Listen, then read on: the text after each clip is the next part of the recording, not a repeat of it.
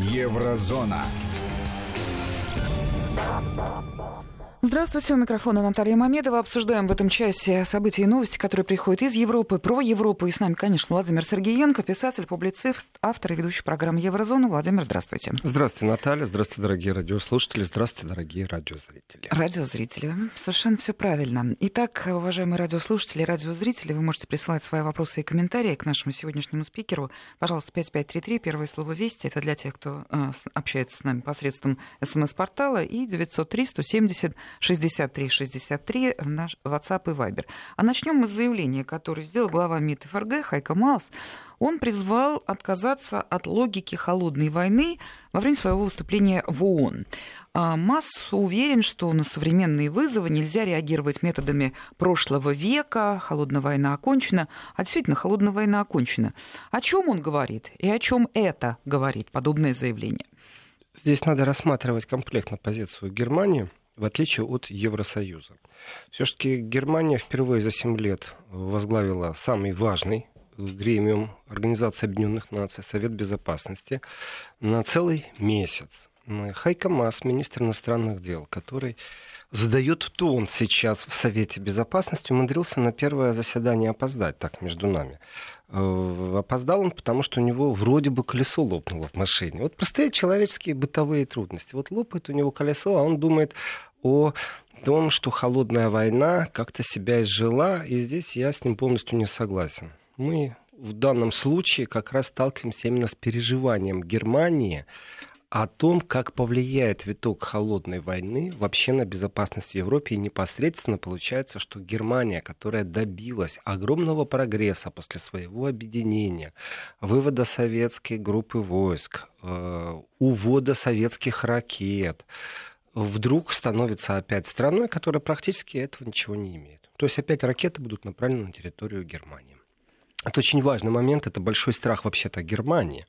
Второй момент очень важный, о том, что Германия мечтает э, попасть, между прочим, в Совет Безопасности на постоянной основе. Это всегда было, это есть и будет. Э, но нужно исходить из реалитета. Хайка Мас, конечно же, четко понимает, и так он и заявил, что, в принципе, это достаточно длинный и долгий разговор, и только в долгосрочной перспективе что-то возможно будет сделать. И здесь очень интересно.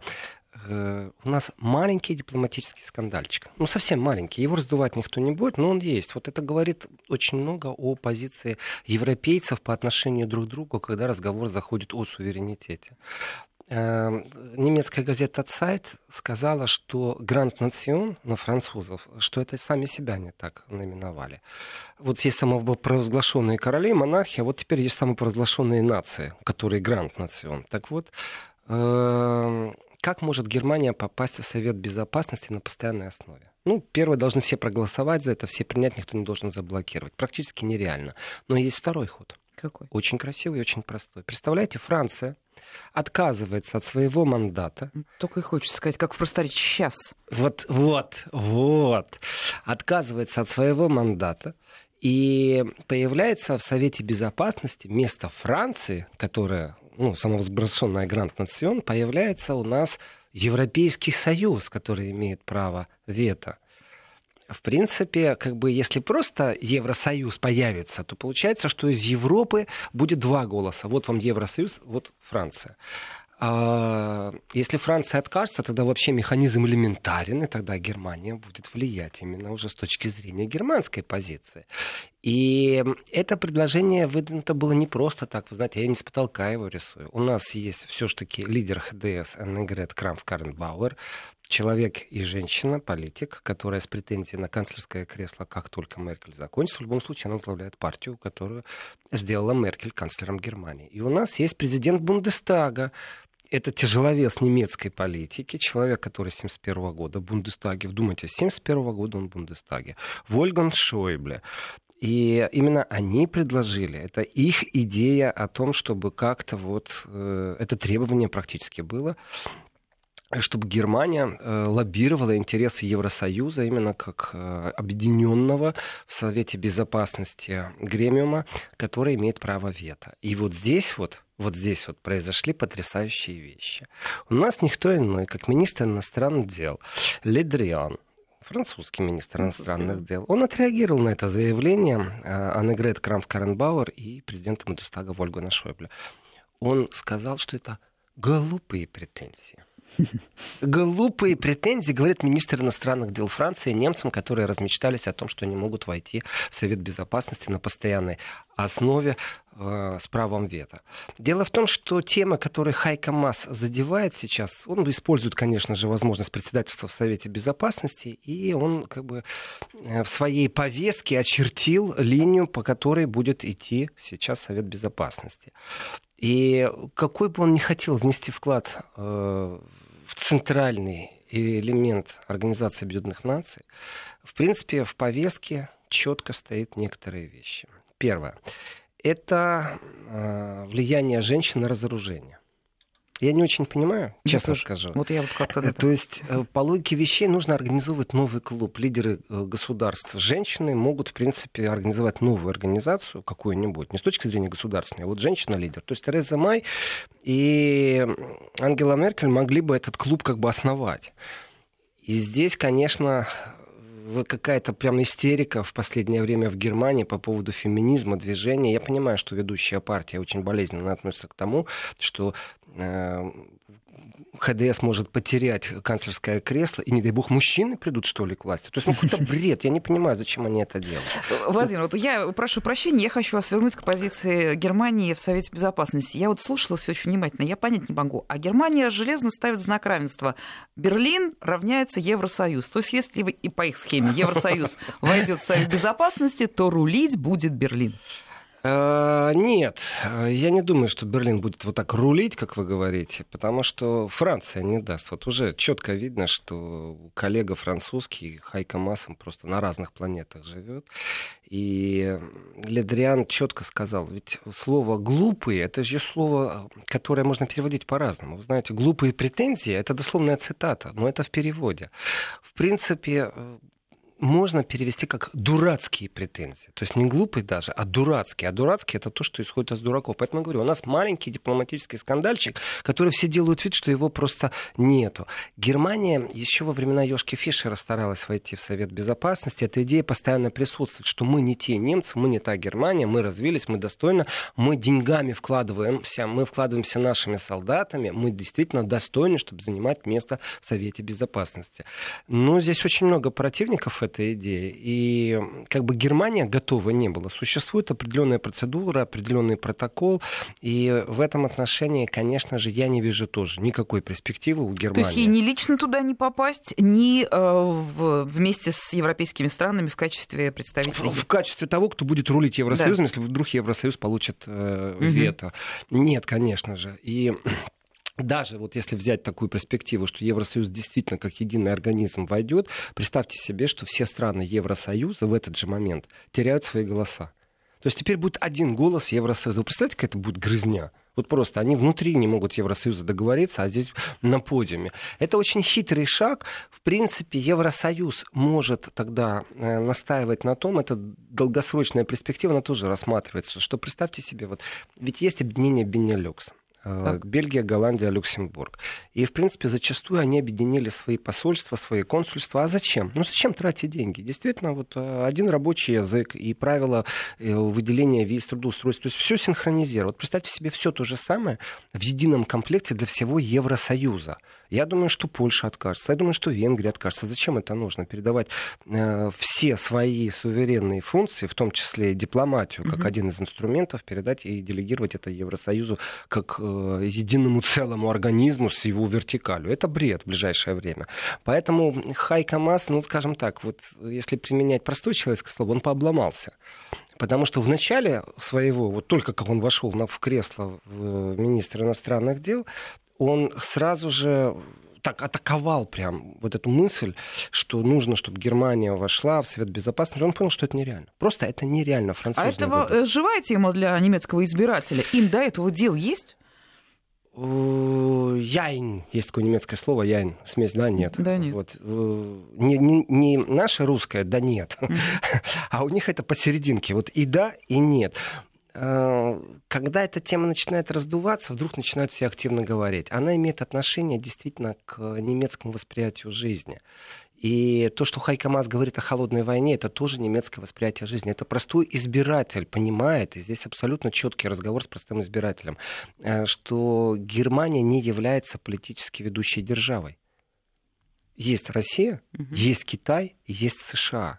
И если Китай с США ведет торговую войну, то Россия действительно и США, они замерли в преддверии холодной войны. Кстати, многие эксперты говорят, что она идет холодная война. Очень многие. Но ну, это вопрос... Мы на пороге, по крайней мере. И в этом отношении Германия не влияет на ситуацию. Вот это тревожит, конечно же, немцев. Что она не тревожит. То есть, представляете, как какой политический был резонанс, когда добились того, что в Германии больше нет ракет, которые направлены на Германию. Еще раз, в Германии ракеты, uh-huh, которые направлены uh-huh, на Германию. Uh-huh. Советские ракеты да. были направлены на Западную Германию из Восточной, и американские ракеты из Западной Германии на Восточную. Это большая победа была.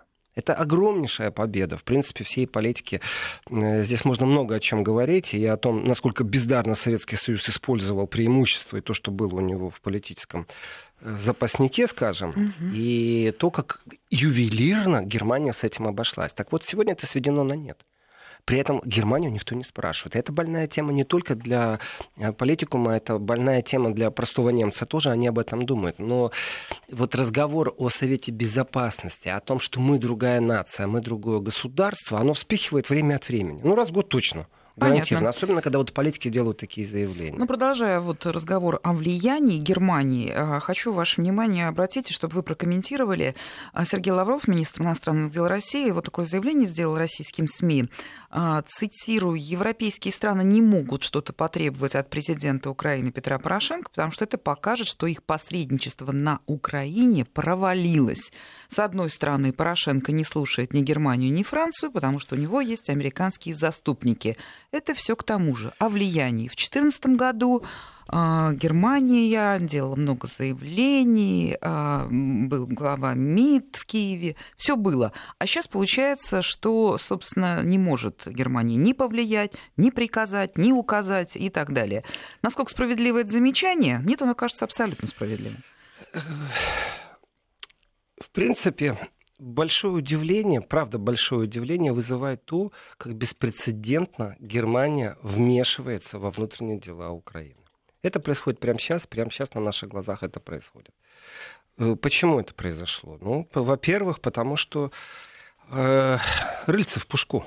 Ну, так, простым человеческим языком. Особенно оно в пушку именно у Германии больше всего.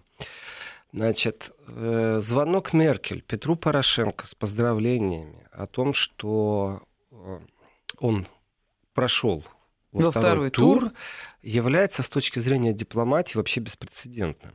Ну, они такие большие друзья, тогда нам пусть позвонит по частному телефону, и тогда администрация предвыборный штаб Порошенко не будут иметь инструмента популяризации своего кандидата, действующего президента Украины Петра Порошенко. Всего лишь навсего. Администрация президента Украины и его пиарщики, его штаб, они напечатали сообщение о том, что Меркель его поздравила раньше, чем это было на официальном сайте у Меркель.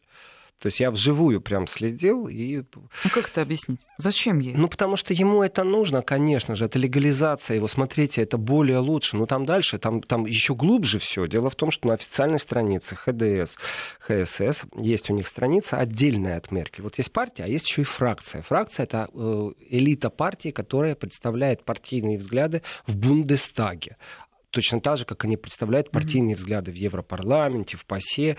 Э, есть политика партийная, а есть политика европейская. Ну, схема понятна. И а... вот э, фракция ХДС на своей официальной странице э, сделала такой пресс-стейтмент, э, в котором рассуждает вначале, что любой победитель, и нам с ним надо работать, а потом переходят, и это тоже для меня беспрецедентно, никогда такого не было, непосредственно к лоббированию Петра Порошенко.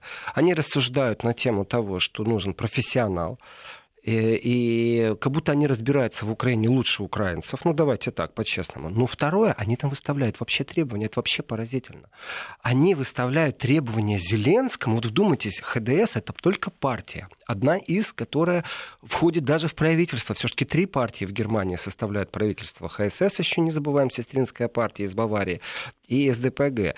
И они прям требуют, что Зеленский обязан предоставить программу. То есть они рассуждают о том, что нужен Украине только профессионал. Они рассуждают о Юлии Тимошенко, что народ э, против политики Юлии Тимошенко в любом случае. То есть суицид Тимошенко практически политически закончен, в том числе и через Германию, э, как подтверждение факта. А вот Зеленскому выставить условие, что он обязан предоставить программу, хочется сказать, алло, гараж – вы что-то не в те игры играете. Германия не должна вмешиваться в э, А почему, Владимир, они так себя ведут, немецкие политики? Ведь действительно, я опять же возвращаюсь к словам Сергея Викторовича Лаврова по поводу того, что сейчас Петру Порошенко, в общем-то, уже наплевать на мнение Берлина, Парижа. У него есть американские э, кураторы, там еще есть что ловить. С точки зрения кураторства, вы знаете, за последние сутки так много изменилось. Э, в принципе, я считаю, что Америка тоже может очень сильно ошибаться по поводу Петра Порошенко, потому что искусство предавать э, действительно в украинском политическом контексте, если был бы такой онлайн-переводчик, то это не предавать, а предвидеть называется. Это правда. Вот если ты знаешь, кто кого начнет предавать, ты можешь сразу сказать, кто будет победитель. В любой ситуации, в бизнесе, э, в предвыборной кампании. И в этом отношении я не думаю, что Америка сто процентов может сегодня говорить, что она тоже все имеет под своим контролем. Абсолютно нет. Потому что фактор предательства в том числе может быть и по отношению к Америке. Ну, так вот, просто так. И даже если э, миллиарды Порошенко подконтрольны еще американцам, это же рычаг давления, давайте так. Но представьте себе, что вы даже не, не просто президент, но представьте себе, что просто все ваши деньги, вот все, на годы вперед, все, что вы за жизнь заработали, они у меня – и мы с вами ведем эфир. И вот я сейчас достану бумажку или код сегодня это в компьютере вести.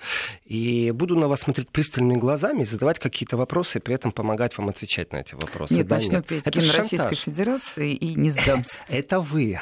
А человеку, у которого миллиарды, и который единственный богатеет стремительно ну, на кризисе, шутки конечно... шутками, но действительно, сейчас у меня даже есть такой, знаете, немножко общий вопрос, потому что мы все увлеклись реакцией на исход первого тура. Вообще, что происходит на самой Украине? Украине, здесь в России следим, здесь затаив дыхание за тем, что происходит. А в Германии-то что? Они испугались вот того, что да. появился Зеленский да. и укрепился. Я считаю, что да, однозначно здесь страх Германии заключается в первую очередь в том, что их устраивает вертикаль власти, которая есть на mm. Украине. Это очень важный элемент. Ты mm-hmm. имеешь с кем разговаривать. Сама же Европа, когда ей нужно, она размывает разговоры с США и вдруг становится вместо германского автопрома такое понятие, как Евросоюз. И Трамп говорит, нет, давайте так, тет-а-тет, с глазу на глаз переговорим. Нет, у нас вот есть правила Евросоюза. Вот, конечно, удобно разговаривать протекционистски, когда ты знаешь с кем. Это действительно удобно. У тебя есть человек, который несет ответственность словом, делом, веяниями, мыслями. Его можно переубедить. Совсем другое, когда вдруг на Украине включится настоящая демократия, а именно парламентская демократия, когда будет в парламенте все принимать, когда будут партии влиять. Представьте себе еще мир, которым не все заинтересованы. И как только на Украине мир, вот как только, то появляются в парламенте достаточно сильные э, веяния, которые абсолютно сегодня не существуют на Украине. Это веяние Донбасса и Луганска. И здесь появятся абсолютно новые партии. Они будут, может быть, в многом копировать старые партии, разницы нет.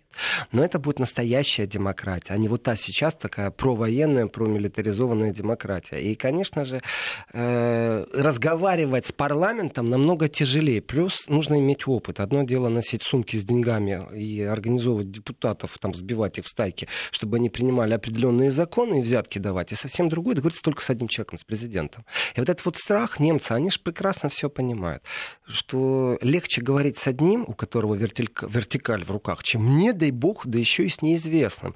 И здесь включается, если почитать, что политики не только Германии, вообще Европы заявляли в последнее время, то получается так. Самый большой страх, что неопытный политик э, может попасть под чье-то влияние. И не дай бог это влияние будет не германское, не дай бог это влияние будет не американское. Я вам даже больше скажу, не дай бог это будет влияние не русское. Страх в том, что вот под чье-то влияние. Может быть, китайское. Китай же сейчас миллиард дал Украине под проект определенный. И в этом отношении страх вот смотрите, здесь можно даже сделать такую с первой частью программы, вот перекличку. Перелет. Э, в ООН Германия поднимает вопрос, среди прочего, это сексуальное насилие в отношении женщин в конфликтах и разоружение контрольного вооружениями. Все красиво, да? А, кто такая Германия? На один месяц она в ООН? Вот что она может? Экономически как-то она может влиять? Да, деньги есть. Внутри Евросоюза тоже очень много стран, которые бы хотели получить какие-то льготные кредиты на восстановление экономики, вливание в свою экономику, инвестиции, рабочие места. И есть Украина. Что такое Украина? Инструмент против России? Раз. Второе. Бездонная бочка, куда нужно все время что-то инвестировать? Да, однозначно. Однозначно просто. Еще года это будет длиться. И по оценке Штайнмайера Украине нужно... Это действующий президент. Правда, это он сказал, когда был министром иностранных дел и подписывал да. документ. Он и был в Киеве. Да, и тогда, когда Майдане. он подписывал, непосредственно ставил свою подпись, фиксируя договоренности э, во время э, Майдана. И вот в тот момент, это вот лично мне Штайнмайер сказал, что Украине надо лет 25, чтобы это было абсолютно стабильное, э, демократическое, Начинать откуда считать? С 2014 года? Да. Начиная с 2014 года, что Украине надо лет 25. Я ему говорю, лет 5? Он говорит, нет, это просто нереально. Лет 25. И в этом отношении оценки могут сильно отличаться. Ну, давайте так, 25 или 20. Ну, какая-то разница какая для тех, разница? кто сегодня пенсии получает. И я считаю, что страх, политический страх о том, что Зеленский абсолютно неизвестная для них политическая составная, в которой никто влиять на него будет. Ведь с Порошенко все просто – ну, У кого да. сберкнижка его в руках, тот и влияет на него. Э, сберкнижка сегодня это действительно компьютер, это коды, это банки, это инструменты в виде ФБР, э, финансовые Министерство юстиции. Там, ну, инструментов много. А Зеленского попробуйте на него сейчас надавить. Повлиять? Ну, попробуйте, начните. Еще, не дай бог, партию какую-нибудь сделает. Еще так удачно все реформы проведет. И представляете, они вдруг окажутся перед ситуацией, когда нужно будет Украину действительно там, через пять лет вводить в Евросоюз. Не ассоциативно негативно, а в прямом смысле слова. Потому что все произойдет, но только тогда это будет не германский проект. Где, ну, да. где а это важно для них. Я считаю, что да, Германия в этом отношении очень заинтересована в том, чтобы ее влияние увеличилось где угодно и как угодно. Притом делает она это достаточно корыстно. Это ни в коем случае не философия э, всем помогать, знаете, здесь mm-hmm. не пахнет добрым самаритянином. знаете, Владимир, вот я э, смотрю на наше э, сообщение слушателей, очень многие нам пишут, мы обязательно, обещаю, проверим, сейчас будет выпуск новостей, мы посмотрим в интернете, что не Меркель позвонила Порошенко, а он ей позвонил. Похвастался, что вошел во второй тур, но, а она, она его поздравила. но она на автомате его поздравила. Вот приблизительно вот так вот и э, пишут Ух наши ты. слушатели. Да. Мы сейчас посмотрим, проверим. В общем-то, это не очень сильно меняет саму суть комментария а, нашего спикера, но ради уточнения мы это сделаем. Следующий наш разговор пойдет вот о каком вопросе. В МВД э, Германии, э, собственно, сам Зейхофер заявил, что Германия является одним из самых безопасных государств в мире.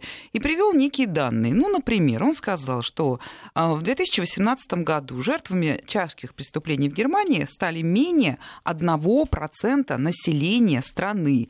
Есть еще кое-какие цифры. Как это все вяжется с той статистикой, которую, даже ладно статистикой, с новостями, которые приходят регулярно о том, как ведут себя мигранты на территории Германии, кого они обидели, задели, а, изнасиловали, ограбили и так далее, и так далее. Вот мы эту тему будем обсуждать подробно. Каждая жаба свое болото хвалит. Не хватало, чтобы министр внутренних дел Германии говорил, что в, в то время, пока он возглавляет э, Министерство внутренних дел, что катастрофически все ухудшилось. Ну, конечно же, он не будет этого делать. Вот Другое дело, над чем его поймать и кто может его поймать. Ведь есть же те, кто действительно могут обратить внимание, например, профсоюз полицейских. И если он обратит внимание на неточность, это уже другой разговор. Но я так понимаю, поподробнее об этом. Да, поподробнее после, после выпуска новостей. А, обсуждаем события в Европе, события, которые рассказывают о Европе. Владимир Сергеенко, писатель, публицист, ведущий программы «Еврозона» с нами. Продолжим после новостей. Еврозона. Продолжаем наш разговор. И напомню, до новостей мы упомянули заявление главы МВД Германии Зейхофера. Он назвал а, свою страну по итогам 2018 года самым безопасным, самой безопасной в мире страной и привел еще некоторые цифры. Ну, например, было зарегистрировано в прошлом году в Германии 5,5 миллионов уголовных дел. Уровень раскрываемости составил почти 58%. Министр также указал, что показатели преступности являются наиболее низкими за многие десятилетия события. Ну а я еще хочу напомнить, что в апреле 2018 года тот же Зейхофер предупредил, что в Германии в любой момент может произойти теракт. Вот так вот. Э, а да, Зейхофер говорил, что у нас очень напряженная атмосфера, в любой момент может произойти теракт, это было. факту подтверждаю. Насчет его заявления о том, что Германия самая безопасная страна. Э, прям вот... Да не надо рычать, говорить как есть. Хочется поговорить, например, с главой МВД такой страны, как Монако. Хотя у Монако Франция многие функции забрала, у них нет армии, там еще что-то. Ну, самая полицейская страна в Европе это Монако, действительно. Там очень жесткие правила, очень жестко ведет себя полиция э, по отношению ко всему. И все зависит от того, что называться преступлением может. Вот если человек ночует на улице в спальном мешке, это преступление или нет? Это бомж. А если он ночует в спальном мешке не в Париже и не в Берлине под мостом, а если он ночует в Монако, да еще там, где, скажем, проходятся ну, самые-самые дорогие корабли, самые дорогие суда, которые Да, есть. и пристань шампунь дорогим моют. Э, да, да, да. И вот он там спит, то это преступление это или оскорбление. нет? Ну, это оскорбление. В Монако намного жестче полиция действует вообще статистически, чем в Европе. И по статистике у них там вообще практически нет преступлений последний. Ну, там страна-то, что ж там вообще? Поэтому того, что самая безопасная Германия, я думаю, много кто может поспорить, и в том числе и Норвегия может поспорить. Конечно, Франция спорить не будет, конечно. Но у меня вопрос, и здесь я, кстати, абсолютно солидарен э, с главой э, профсоюза полиции, с очень интересной фамилией Малхов. Можно поставить ударение по-другому. Малхов. Mm-hmm. Иванов, Петров, Малхов.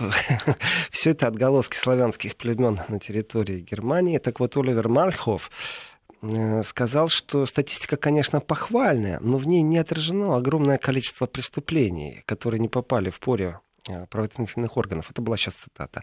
Дело в том, что давайте честно, вот есть заявление не Зейхуфра, министра внутренних дел, а есть, например, интервью нашим коллегам Deutsche Welle, э, интервью министра внутренних дел Бранденбурга где он говорит, что когда полиция приезжает на место преступления, например, э, есть в Бранденбурге там больше 10 тысяч чеченских мигрантов, что практически полиция приезжает, уже никого нет, все. Они уже сами решили. У них и э, следствие, и суд, все сразу, они не обращаются ни в суд, ни в прокуратуру, никуда. Сами все решают.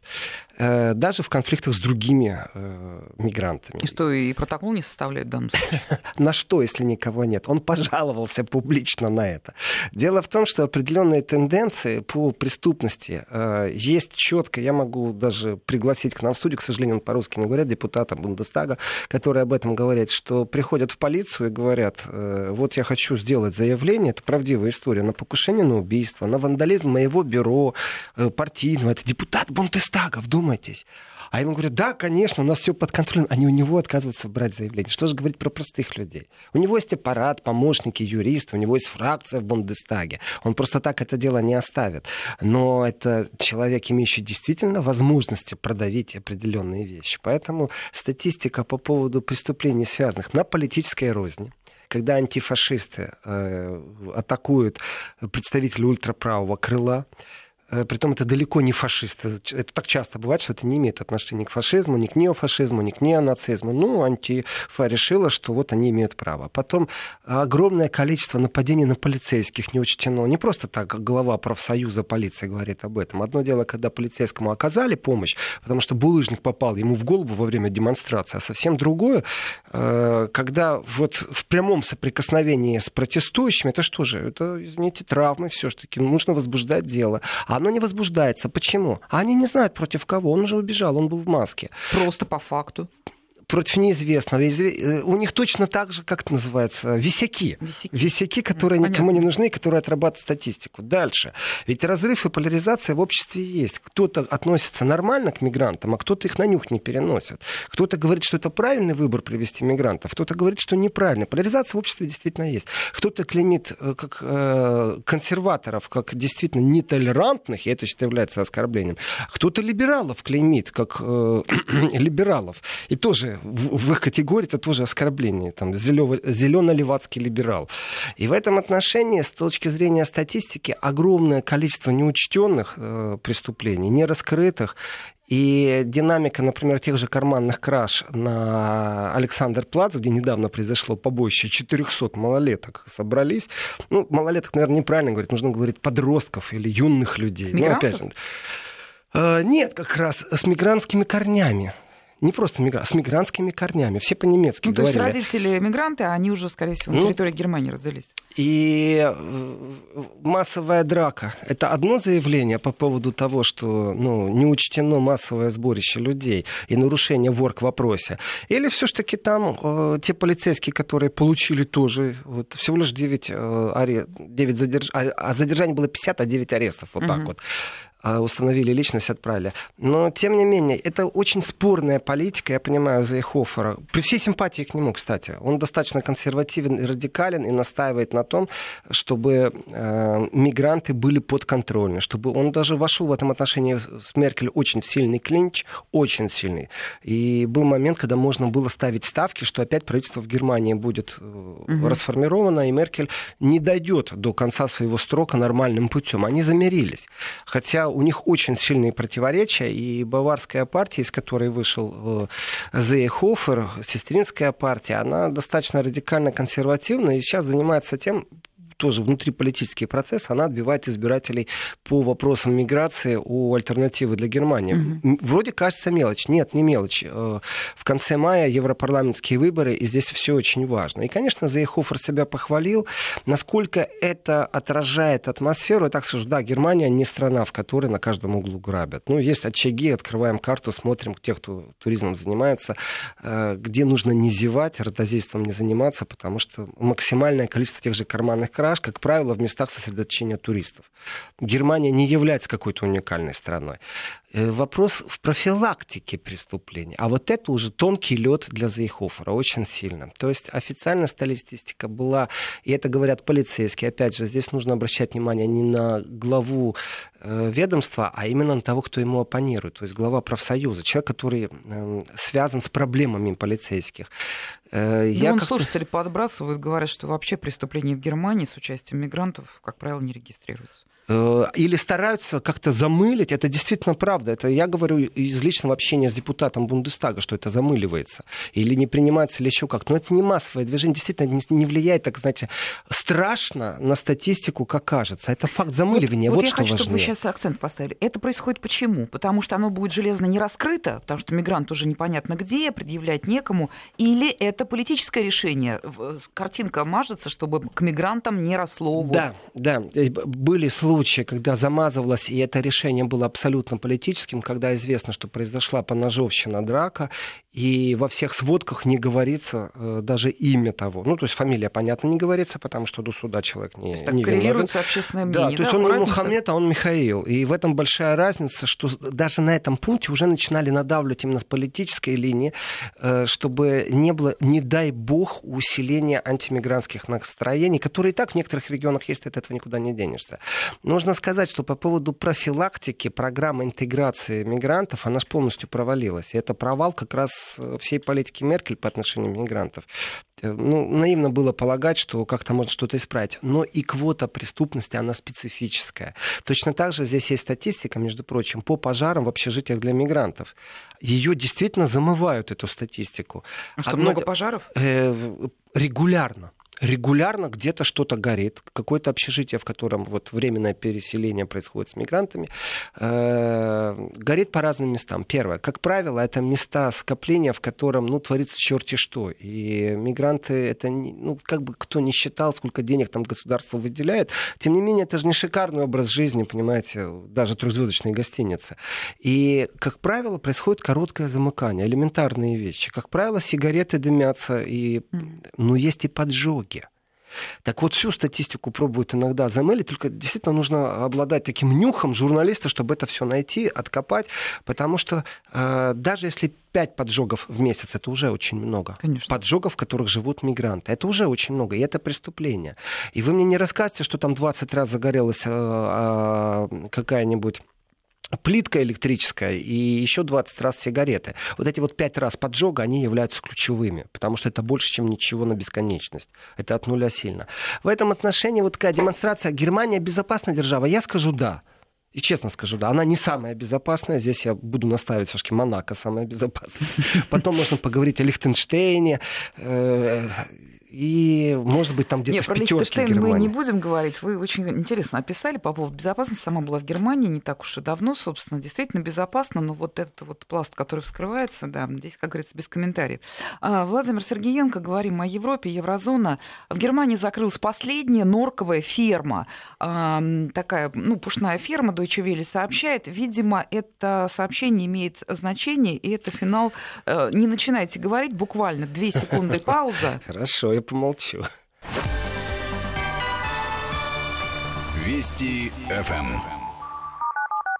Ну вот теперь, пожалуйста, почему, собственно, во-первых, это происходит, да, и вообще, насколько популярен натуральный мех в Германии? Здесь много вопросов, потому что в России мех носят с удовольствием, несмотря на любые модные тенденции и на зоозащитников. Но у нас климат другой, традиции другие, а в Германии что? Вот климат другой. Я обращусь за статистикой в данном случае не какому-то бюро массово, а вот к вам. Так. Вот вы сейчас будете моей статистикой. Да, с удовольствием. Э, у вас есть отличия в зимнем, летнем и весенне-осеннем нарядах? Конечно, конечно. То есть вам как минимум нужно три гардероба? Как минимум. Как минимум У нас так три вот гардероба. до минус 20 бывает зимой, ночью. Да, да. У нас сейчас еще минус 2, хотя апрель. У нас все серьезно с одеждой. Мы живем в стране и, рискованного земледелия. И в этом отношении ваша статистика, она является действительно правдивой, что минимум три гардероба нужно иметь, летний, летний, зимний. Притом, вот как э, времена у глаголов отличается прошедшее, будущее. Вот точно так же и зимний гардероб можно разобрать на минус 20, минус 10, минус 4. Да, Это абсолютно 5, да. разные гардеробы по логике вещей. Дополнительная кофта, дополнительный свитер, утепленная куртка. То есть э, в Европе, конечно же, такой проблемы нет. Ну, не во всей Европе. Давайте. Э, в Норвегии лето, оно вот географически итальянское лето, норвежская зима и итальянская зима. В этом отношении вам любой человек, который администрирует коммунальное хозяйство, скажет, сколько у него уходит на уборку улицы. И, конечно, невозможно сравнить, сколько в России уходит на уборку улицы от снега э, и угу. в Италии, где снега нет, и не надо денег на это тратить, не надо трактора заправлять. То есть это, знаете, все-таки вещи, влияющие на экономику. Сколько государство обходится содержание одной и той же трассы в 100 километров. И благодаря климату э, преусловутые хорошие там немецкие автобаны, которые, ну, не немецкие, нет у немцев патента. Во Франции тоже хорошие. И в Швейцарии прекрасные автобаны. Mm-hmm. То есть не надо вот там как-то воздвигать германский автобан. Но, тем не менее, перепад климата минус 20 плюс 30 это 50 градусов. Когда асфальт резкается, это вот государство государство тратит на это деньги. Даже если это платная дорога, все равно государство всегда замешано в этом. Безумные средства уходят на то, чтобы содержать. А вот представьте себе теперь э, климат Европы, в котором, вот давайте возьмем Италию. Южную Германию, где снег падает. Ну, не бывает у них минус 30. Нигде в стране у них не бывает. Если будет, это будет аномалия, не знаю, что там начнется. Потому что Германия, когда выпадает снег, она просто останавливается. Точно так же, как и Бельгия э, и Голландия. Почему? Потому что у водителей нет опыта вождения, когда ну, снег. Вот я... Замерзает вся страна. И в этом отношении немецкой среднестатистической женщине шуба не нужна. Но она ее хочет, если У она... нее есть осенне-весенняя э, одежда, которая подходит и на зимний период, если честно. Вот не нужен ей дополнительный Слушайте, гардероб. женщина одежду выбирает еще из соображений моды, последней моды и так далее. Э, когда ведущие дизайнерские дома, там, как Versace, э, отказываются от применения любого материала не растительного происхождения или не искусственного, тут тоже вопрос очень спорный. Знаете, полиэтилен создавать или все-таки вырастить норку? Э, разговор длинный и спорный, потому что придурки, я их по-другому назвать не могу, которые подбегают с баллончиками краски и разрисовывают женщин, в принципе, это уголовное деяние, должно быть никак административно расценено, потому что видите ли вы в пушном э, одеянии. На самом деле проблема уперлась и в Германии тоже давно, первое, и действительно это факт, вышла из моды. И хозяйства, которые были в Германии, э, там же цифра зашкаливающая. Больше 40 тысяч человек было задействовано в этой сфере, в сфере пушнины. Почему? Дело не только в фермах, а дело еще и в цепи после ферменных продаж, например. Продавец в магазине, который продает. Вот этой ниши как таковой больше нет. Почему? Э, во-первых, климат и не, нет необходимости. Во-вторых, дизайнеры ведущих домов тоже заявляли о том, что они против. Плюс не забываем, вот эти лоббисты зеленых идей, гринписовских идей, которые вступают э, в схватки с охотниками, ну, настоящие схватки, эти кадры есть в интернете в большом количестве, где они с баллончиками подбегают и живого котика разрисовывают для того, чтобы его сейчас охотники не убили. И в этом отношении есть определенное переформатирование просто восприятия даже, я бы так сказал, европейского восприятия, протесты, непонимание и альтернативные какие-то вот дизайнерские угу. штучки э, в виде искусственного меха, который ничем не отличается от настоящего. И плевать, между прочим, что на этот искусственный мех выбросов в атмосферу намного больше, чем от живого меха. Э, в этом отношении последняя фирма, она, вы знаете, я даже не знаю, как она до 2019 года продержалась, честное слово. Хозяйство давным-давно сдулось. Из тех э, тысяч хозяйств, которые были, они единственные были еще э, ну, на плаву, скажем так. Притом потребитель был не германский. В Германии как таковой даже вы не найдете сегодня. Ну, в интернете То есть найдете вопрос магазин. мой о том, выгодно ли российскому экспортеру меха вот это решение, он, судя по всему, с, не с имеет точки, права на жизнь. С точки зрения в Германию, ну, не, не так много, э, не так много, скажем, потребителей будет, да, чтобы это было массово. Это нужно переформатировать восприятие мира, действительно переформатировать. Но здесь есть такой нюанс. Вы знаете, все-таки вот эти зоозащитники, люди с хорошими помыслами, ведь они же не просто эту фирму там закрыли. Они ее закрыли не потому, что она не приносила прибыли. Значит, вначале произошло изменение закона. На основании нового закона э, животные должны содержаться в условиях, которые приемлемы с точки зрения зоозащитников. То есть абсолютно другие вольеры, другого размера клетки, питьевая вода проточная. То есть, ну, э, если перевести на человеческий язык, то их из общежития и коммуналки нужно перевести в пятизвездочный отель. Это не рентабельно, потому что животное, которое рождено для того, чтобы его забили, чтобы его пушнину применять, это не рентабельно. Э, ведь э, с птицей намного проще, которую выпустили, сеткой огородили, ветеринар приезжает раз в неделю, проверяет, нет ли болезней и прочих вещей. Птицефермы тоже изменили свою э, как бы полностью внешнее вот такое восприятие. Здесь очень важно, я помню, э, что в Оксфорде была целая лаборатория, которая выясняла, чувствует ли креветка боль. я вначале к этому вот относился со смехом. Они кислотой брызгали на креветку и хотели установить, она сжимается от того, что кислота разъедает или потому что ей больно.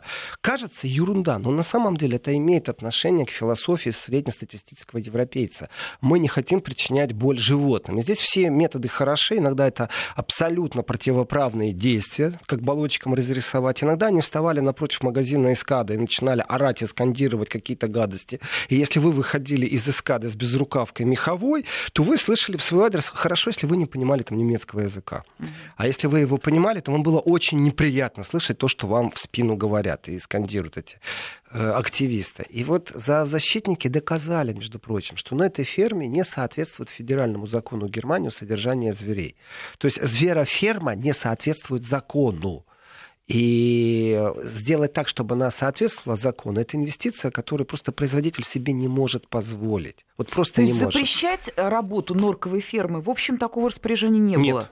Но просто приводить ее в порядок, это себе дороже. Так сделать, чтобы это действительно был пятизвездочный отель для норок, угу. позволить себе, это безумная инвестиция. Остатки норок отправили там в Норвегию или куда, куда-то на север. Угу. Но э, инспекторы, которые из ветеринарного ведомства ведомства занимались сопровождением этой фермы, они это обнаружили, эти пустые клетки, но дело в том, что они не находили нарушений. Это э, защитники, зоозащитники находят. Ну, представляете, вот целая акция. Э, прислать дрона, сфотографировать, как это происходит, только для того, чтобы потом написать жалобу. Кстати, хорошо, что есть такие люди. Это альтернативное оппозиционное движение. Просто ну, они да. животных защищают. Когда они всех животных защитят, они перейдут на, Афри... на Африку, на людей, которые в Африке живут, на страны, в которых война идет. То есть они выбрали нишу своей деятельности. Вот пусть они точно так же поднимают дроны над Донбассом и смотрят, кто стреляет, и не доверяют инспекторам ОБСЕ. Энергию свою какую-то, вот этот общественный кураж инвестируют. Ну, собственно, давайте на этом поставим точку. Через неделю продолжим этот разговор. И в выходные тоже вы услышите Владимира Сергеенко. Благодарю нашего спикера, писатель, публицист, ведущий программы «Еврозона» Владимир Сергеенко был в студии. Спасибо большое за яркие спасибо. комментарии. Еврозона.